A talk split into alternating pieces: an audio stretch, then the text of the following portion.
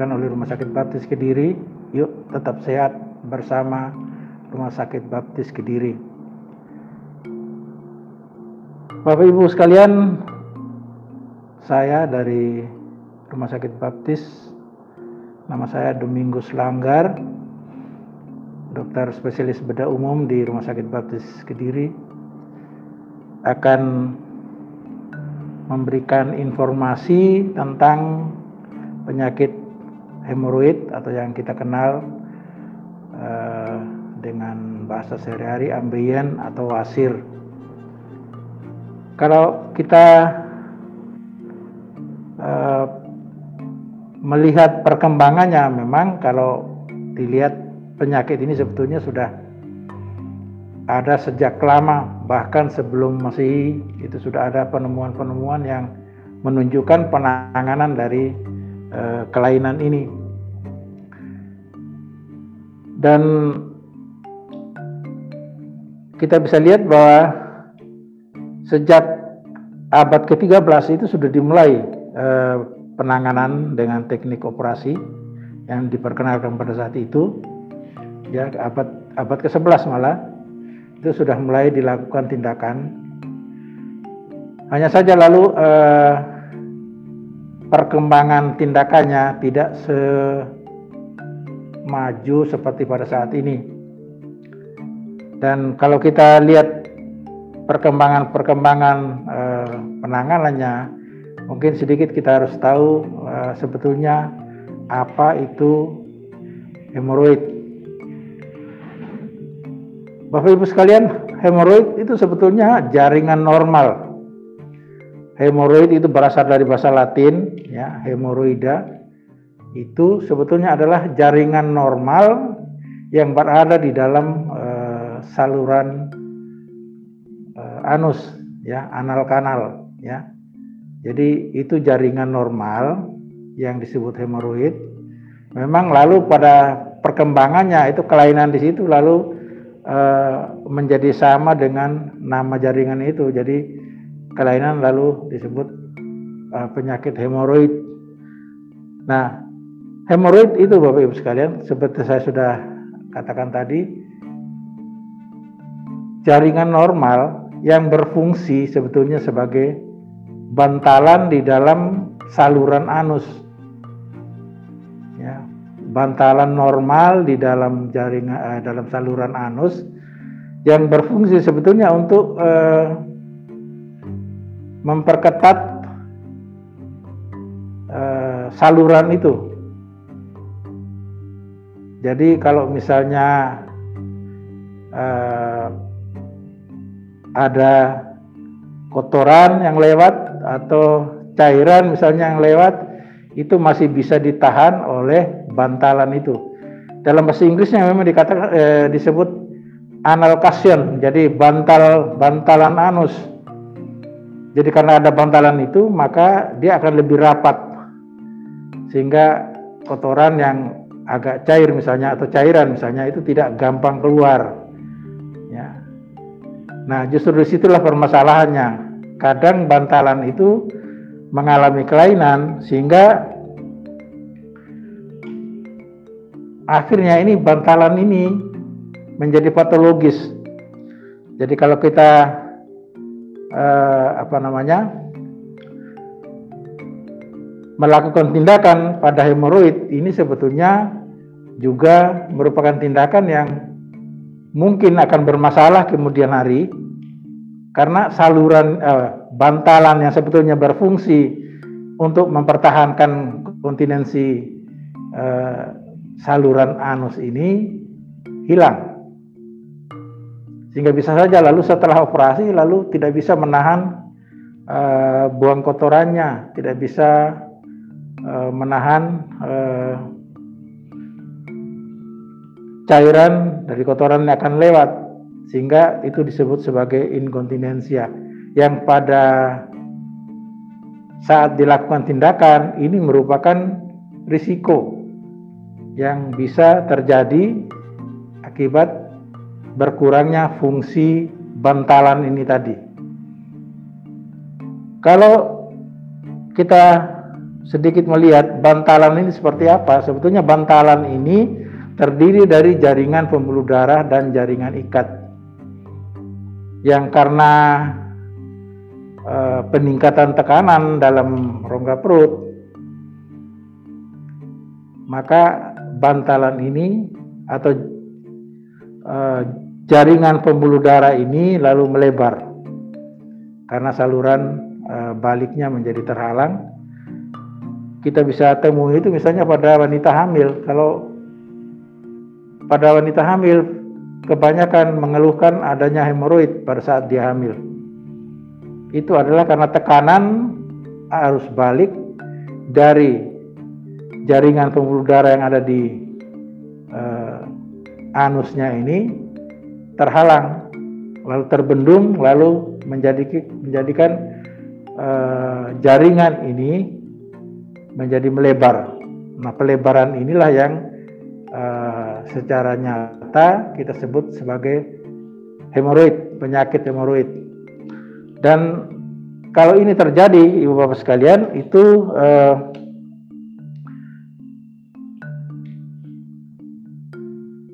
ada uh, sebetulnya ada dua jenis uh, hemoroid, ya. Ada hemoroid dalam dan ada hemoroid luar. Kadang-kadang ini tidak di diperhatikan atau uh, tidak diketahui oleh yang bersangkutan benjolannya ini sebetulnya dari mana? Apakah dari dalam atau memang ada di luar?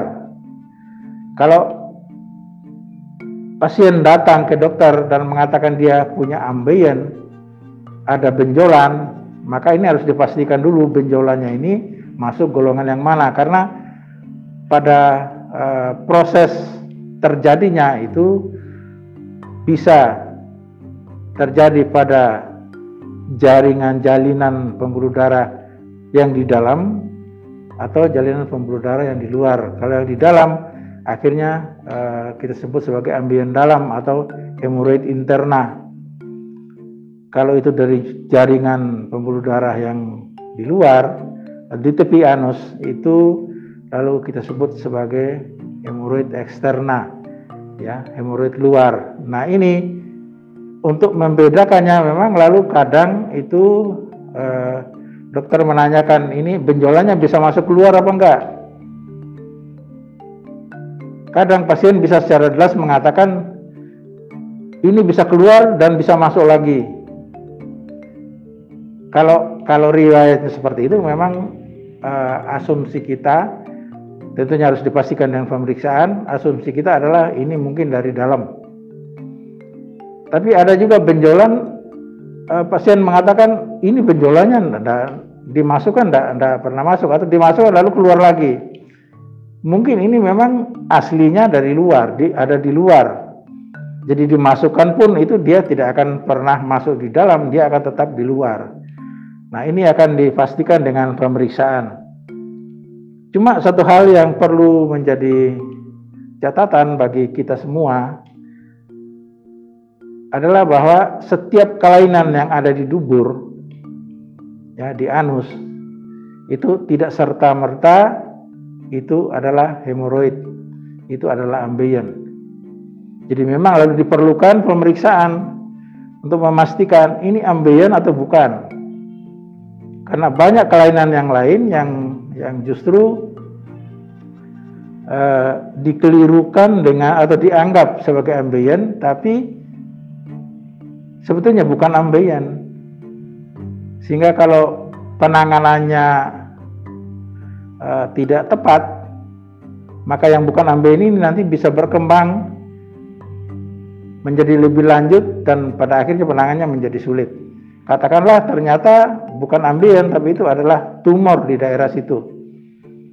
Jadi kalau dianggap ambien lalu minum obat sendiri, ngobati sendiri atau ke minta pertolongan eh, kepada seseorang atau ke dokter, ke klinik.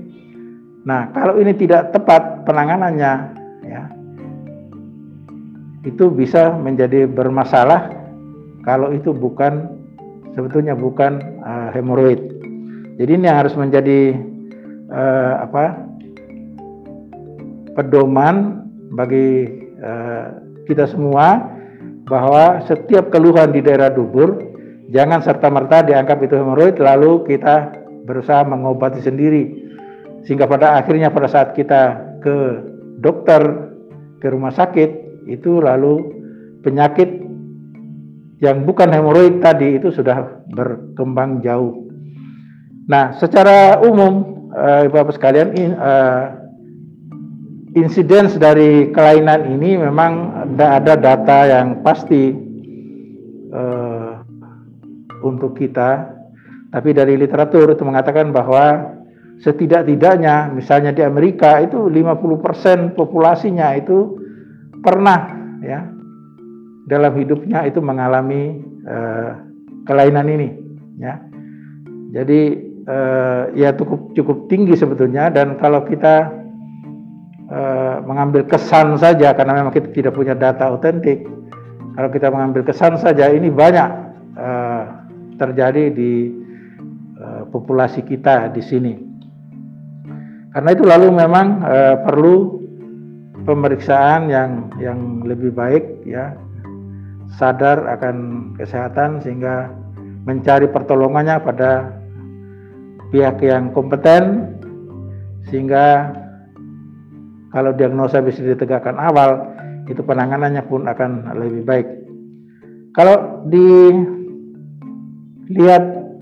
eh, kemungkinan terjadinya untuk kedua untuk laki perempuan misalnya sebetulnya sama saja ya dan dari segi usia itu biasanya terjadi pada dekade 4 sampai ke 6 nah kalau dilihat dari segi rasnya itu ya dari uh, ininya memang lebih banyak pada orang kulit putih. Ya tapi itu tidak berarti lalu kita yang uh, lainnya itu lalu insidensinya rendah.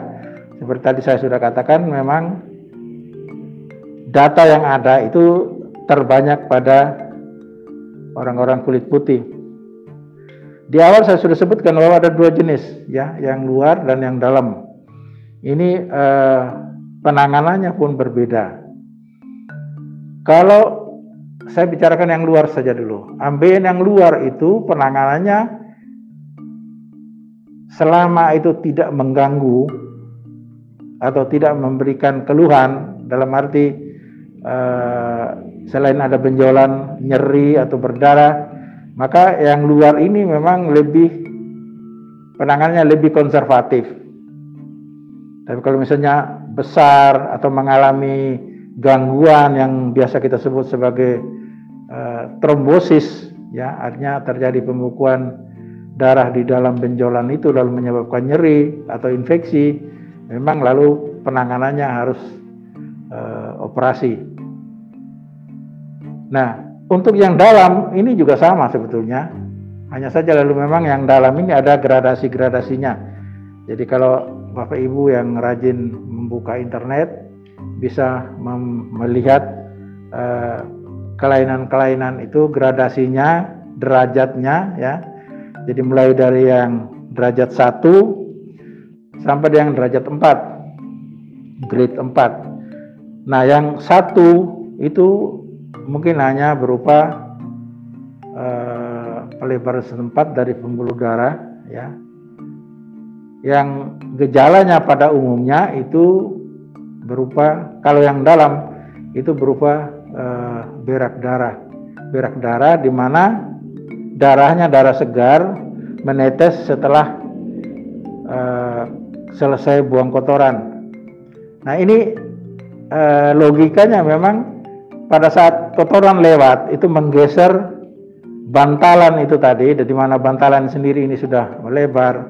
Kalau melebar itu biasanya lalu dindingnya menipis, sehingga geseran itu akan menyebabkan pembuluh darahnya eh, pecah, robek, lalu keluar darah.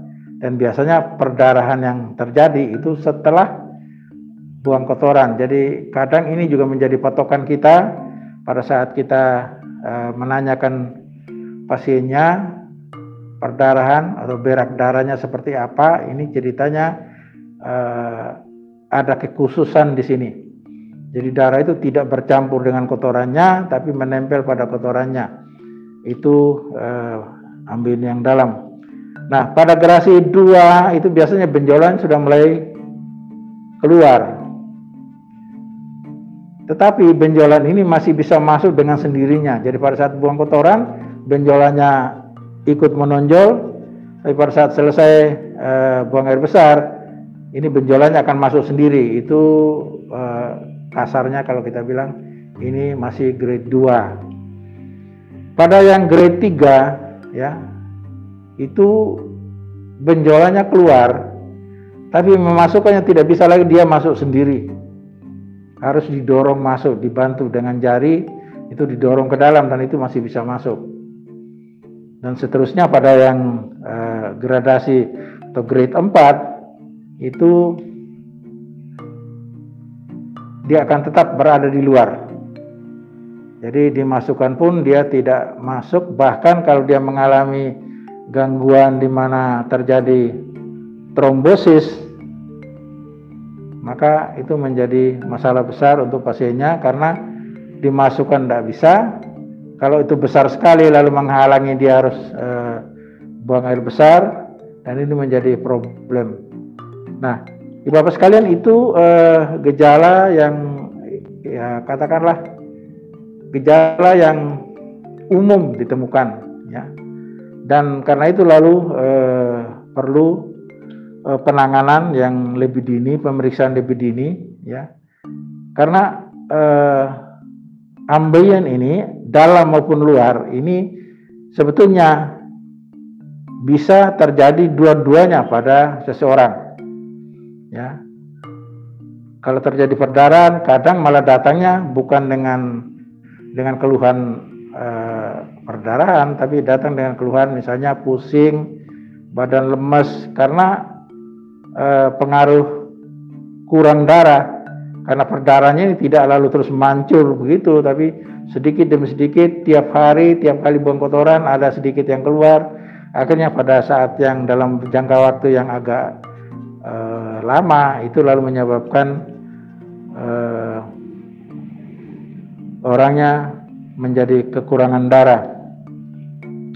Nah eh, kelambatan dalam penanganan salah satunya adalah bahwa eh, kelainan ini menyebabkan pasiennya merasa malu untuk memeriksakan diri. Ya karena ada di daerah dubur lalu eh, biasanya lalu mencari perawatan medis itu kalau sudah tidak bisa lagi. Misalnya minum eh, herbal ini herbal itu rokok tetap baru dia ke dokter.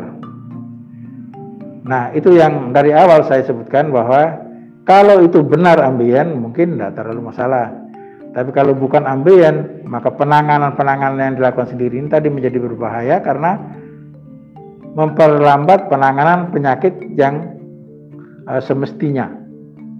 Itu uh, beberapa hal yang perlu Bapak sekalian. Kalau yang di luar itu memang kalau mengalami trombosis perlu operasi kalau yang dalam itu untuk yang grade 1 2 kita masih bisa konservatif dengan obat-obatan. Tapi kalau sudah grade 3 apalagi grade 4 itu tindakannya harus uh, tindakan uh, operasi. Memang uh, saat ini tindakan itu tidak uh, tidak hanya operasi. Ada juga tindakan yang bisa dilakukan tanpa operasi. Antara lain misalnya kita eh, melakukan ligasi. Jadi di baptis kita punya alatnya, eh, kita bisa melakukan eh, ligasi. Jadi pengikatan dari di pangkal dari hemoroidnya sehingga eh, satu saat ini menjadi pangkalnya itu menjadi nekrosis istilahnya fibrosis lalu ambeien-nya lepas sendiri. Nah, memang ada persyaratan-persyaratan yang harus dipenuhi kalau itu kita lakukan. Tidak semua juga lalu harus dilakukan. Seperti kemarin ada pasien datang ke saya minta untuk karena dia dengar bisa diligasi, bisa diikat, itu dia minta untuk diikat. Tapi ternyata setelah saya periksa itu ternyata hemoroid luar yang kalau hemoroid luar itu bukan indikasi untuk diikat karena pengikatan jaringan hidup itu memberi rasa nyeri apalagi di daerah dubur itu nyerinya luar biasa. Belum di apa-apa kan pun sudah nyeri apalagi lalu tambah diikat nah itu memang eh, perlunya eh, memeriksakan diri untuk kita lihat ini penanganannya seperti apa. Kalau dia di luar dan bermasalah ya bisa kita lakukan uh, tindakannya uh, saya kira itu ibu bapak sekalian kalau kita melakukan tindakan memang tidak lepas dari apa yang namanya uh, penyulit komplikasi dan risiko nah ini yang uh, kalau kita sudah punya uh, pedoman pemberian informasi di mana di situ sudah tercetak apa saja yang bisa menjadi uh, penyulit dari tindakan ini. Sehingga kalau kita melakukan tindakan sebelum melakukan tindakan memang uh, biasanya uh, dokter bedahnya akan memberi penjelasan dulu penyakitnya seperti apa, kemudian penanganannya seperti apa, lalu hal-hal yang perlu di pertimbangkan sebelum operasi tentang risiko dan penyulit yang bisa terjadi.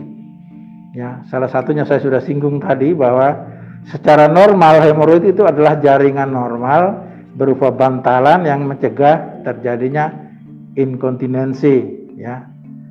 Sehingga kalau itu bantalan itu kita rusak dalam arti bahwa kita harus operasi, maka fungsi bantalan ini menjadi berkurang sehingga setelah operasi jangan kaget kalau misalnya lalu, lu saya tidak bisa nahan, BAB-nya tidak bisa ditahan, bisa keluar sendiri saja gitu. Memang itu salah satu eh, risiko yang terjadi kalau kita melakukan tindakan. Ya masih banyak eh, ibu bapak sekalian, tapi mungkin karena keterbatasan waktu dan kita harus eh, mengadakan eh, diskusi dialog, mungkin ada yang mau bertanya. Uh, itu saja sementara ya. Kalau konservatif tadi itu dengan obat-obat anti hemoroid itu di pasaran banyak ya. Hanya saja itu tadi ya. Perlu pemeriksaan dulu untuk memastikan ya sehingga pengobatannya itu lebih terarah, lebih pas uh, mencapai sasarannya ketimbang lalu kita sudah minum banyak obat ternyata wah bukan itu penyakitnya. Saya kira itu uh, Bapak Ibu sekalian saya beri kesempatan untuk kita melakukan dialog untuk tanya jawab. Mungkin sudah ada yang uh, memberikan pertanyaan Ibu Bapak sekalian. Saya akan melihat dulu di live chatnya. Uh, ini dari uh, Brad Kusumo. Apakah operasi hemoroid sangat menyakitkan dok.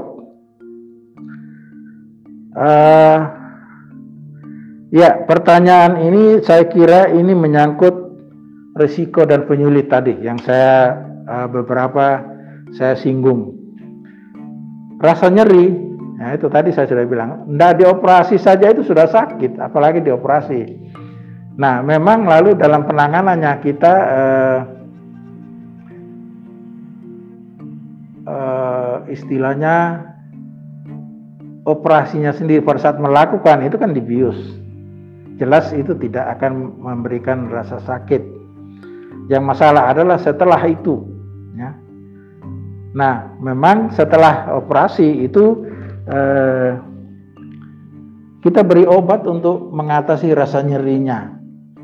Dan itu sifatnya individual, Bapak Ibu sekalian. Karena kalau Eh, kadang kita beri obat juga masih sakit gitu. Nah, rasa sakit ini memang uh, ya kalau kita bahasakan ya bawaannya sudah ya istilah kasarnya memang dubur itu satu-satunya lubang keluar dari tubuh kita untuk membuang air besar. Nah, tidak mungkin lalu kita alihkan dulu ya jalan air buang air besarnya baru kita uh, lakukan tindakan. Jadi uh, rasa sakit ini memang diatasi dengan obat-obatan dan yang perlu ya pada saat saya memberi informasi kepada pasien yang akan saya operasi. Selalu saya uh, ingatkan mempertimbangkan bahwa ini nanti nyeri. Nyerinya ini mungkin bisa teratasi dengan obat. Masalahnya adalah bahwa nyeri ataupun berdarah setelah operasi saat buang air besar itu harus dilakukan.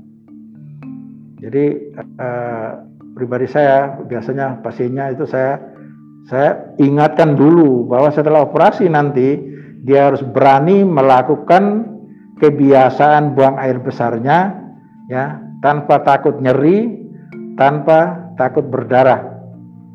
Nyeri pasti. Berdarah mungkin, tapi karena eh, maaf itu satu-satunya lubang keluar nggak bisa lalu oh ya nyeri nggak usah nggak usah buang air besar ini jadi masalah karena kotoran yang tertumpuk di dalam eh, usus itu nanti akan menjadi masalah. Makin lama makin keras makin bertambah besar keluarnya juga menjadi sulit. Jadi yang saya lakukan ya pribadi itu adalah motivasi bahwa setelah operasi pasti nyeri. Tapi itu harus dilakukan. Kalau mau buang air besar harus dilakukan jangan takut nyeri dan jangan takut berdarah. Saya kira itu jawaban saya untuk uh, Beat Kusumo. Uh, kemudian dari Pak Yusuf apakah ada makanan minuman tertentu bisa sebagai pemicu timbulnya penyakit hemoroid? Uh, memang faktor-faktor risiko itu ada ya banyak. Tapi mungkin terlalu singkat untuk kita bahas di sini tapi kalau makanan biasanya hindarilah makanan yang uh, menyebabkan kotoran itu atau menjadi sulit buang air besar. Jadi kalau misalnya buang air besar sulit harus mengejan tekanan yang tinggi itu justru memperburuk hemoroidnya ya atau bahkan menyebabkan eh, perdarahan. Jadi kalau eh, makanan yang harus dihindari itu salah satunya yang menyebabkan eh, buang kotorannya menjadi sulit atau menjadi keras. Yang umum misalnya salak Bali misalnya atau jambu uh, biji itu uh, akan mempersulit buang air besarnya. Kalau orangnya sensitif itu malah dengan makan uh, makanan seperti itu malah dia buang air besarnya menjadi terganggu. Dan itu justru memicu uh, terjadinya hemoroid makanan yang uh, pedis sekalipun seperti itu ya karena kita bisa merasakan pada saat kita buang air besar ya itu dubur itu terasa panas kalau memang kita baru saja memakan makanan yang pedas dan panas di daerah situ itu menyebabkan pelebaran pembuluh darah ya. Jadi itu seperti kita uh, apa namanya uh, melakukan uh, pemanasan itu lalu uh, pembuluh darah kita itu menjadi uh, melebar. Jadi itu uh, beberapa hal saya kira uh, yang bisa memicu terjadinya itu. Nah, kalau faktor faktor pemicu yang lainnya memang ya tadi saya juga sudah singgung pada uh, wanita yang hamil karena ada tekanan yang bertahap secara periodik makin lama makin besar tekanan itu itu akan menyebabkan juga hemoroidnya uh, melebar ya dan tidak tidak jarang. Lalu pada saat dia hamil uh, trimester ketiga itu datang dengan benjolan yang besar. Tapi biasanya kita tidak melakukan uh, tindakan. Kita nunggu saja dia melahirkan dan kadang itu menjadi reduksi kembali uh, walaupun mungkin tidak sampai harus normal. Saya kira itu jawaban untuk pertanyaan yang kedua. uh, saya tidak tahu ini uh, uh, sudah puas dengan jawaban saya atau belum karena kita tidak berhadapan muka. Uh, saya lanjutkan saja pada uh, pertanyaan yang berikut. Apakah dengan minum obat hemoroid dalam jangka panjang bisa membahayakan uh, bisa membahayakan dok? Ya. Uh, pada umumnya kalau kita bicara tentang uh, obat itu memang harus kita pikirkan efek uh, jangka pendek dan efek jangka panjangnya. Tapi untuk obat-obat yang menyangkut uh, hemoroid memang uh, dalam dalam perkembangannya itu uh, cukup aman untuk dikonsumsi walaupun itu dalam jangka panjang. Hanya saja memang lalu lihat-lihat perkembangannya kalau memang sudah minum obat penyakitnya bukannya uh, berkurang tapi malah uh, bertambah dari gradasi uh, 1 2 menjadi 3 4 maka ini alternatif penanganannya harus dipikirkan ya. Jadi kalau misalnya sudah grade 4 misalnya mungkin kita tidak uh, berpikir obat walaupun ada obat yang menjanjikan sampai kereta 4 pun itu bisa berhasil tapi kita kan tidak tahu. Itu obat kan reaksinya kan individual terhadap seseorang. Ada yang minum obat berhasil ada juga yang minum obat tidak berhasil nah itu yang menjadi pilihan kalau memang itu masih uh, dengan obat memang hanya saja harus tahu bahwa obat yang diminum itu memang obat yang uh, aman ya. Misalnya oh obat herbal banyak. Ya kita tidak tahu herbal itu maaf saya tidak bisa bicara banyak tentang itu karena obat herbal itu isinya apa e, komponennya apa terus dosisnya itu sudah sesuai apa enggak e, itu kan e, susah kecuali kalau itu obat paten yang sudah jelas dipakai nah itu kita bisa e, melihat dan sekali lagi itu dalam pengobatannya itu kita harus memantau perkembangannya seperti apa. Kalau memang obat tidak memberikan eh, solusi yang diharapkan, mungkin kita harus mencari alternatif yang lain. Dalam hal ini meriksakan diri untuk kalau memang perlu operasi ya harus dioperasi. Saya kira itu jawaban saya untuk pertanyaan eh, yang berikut.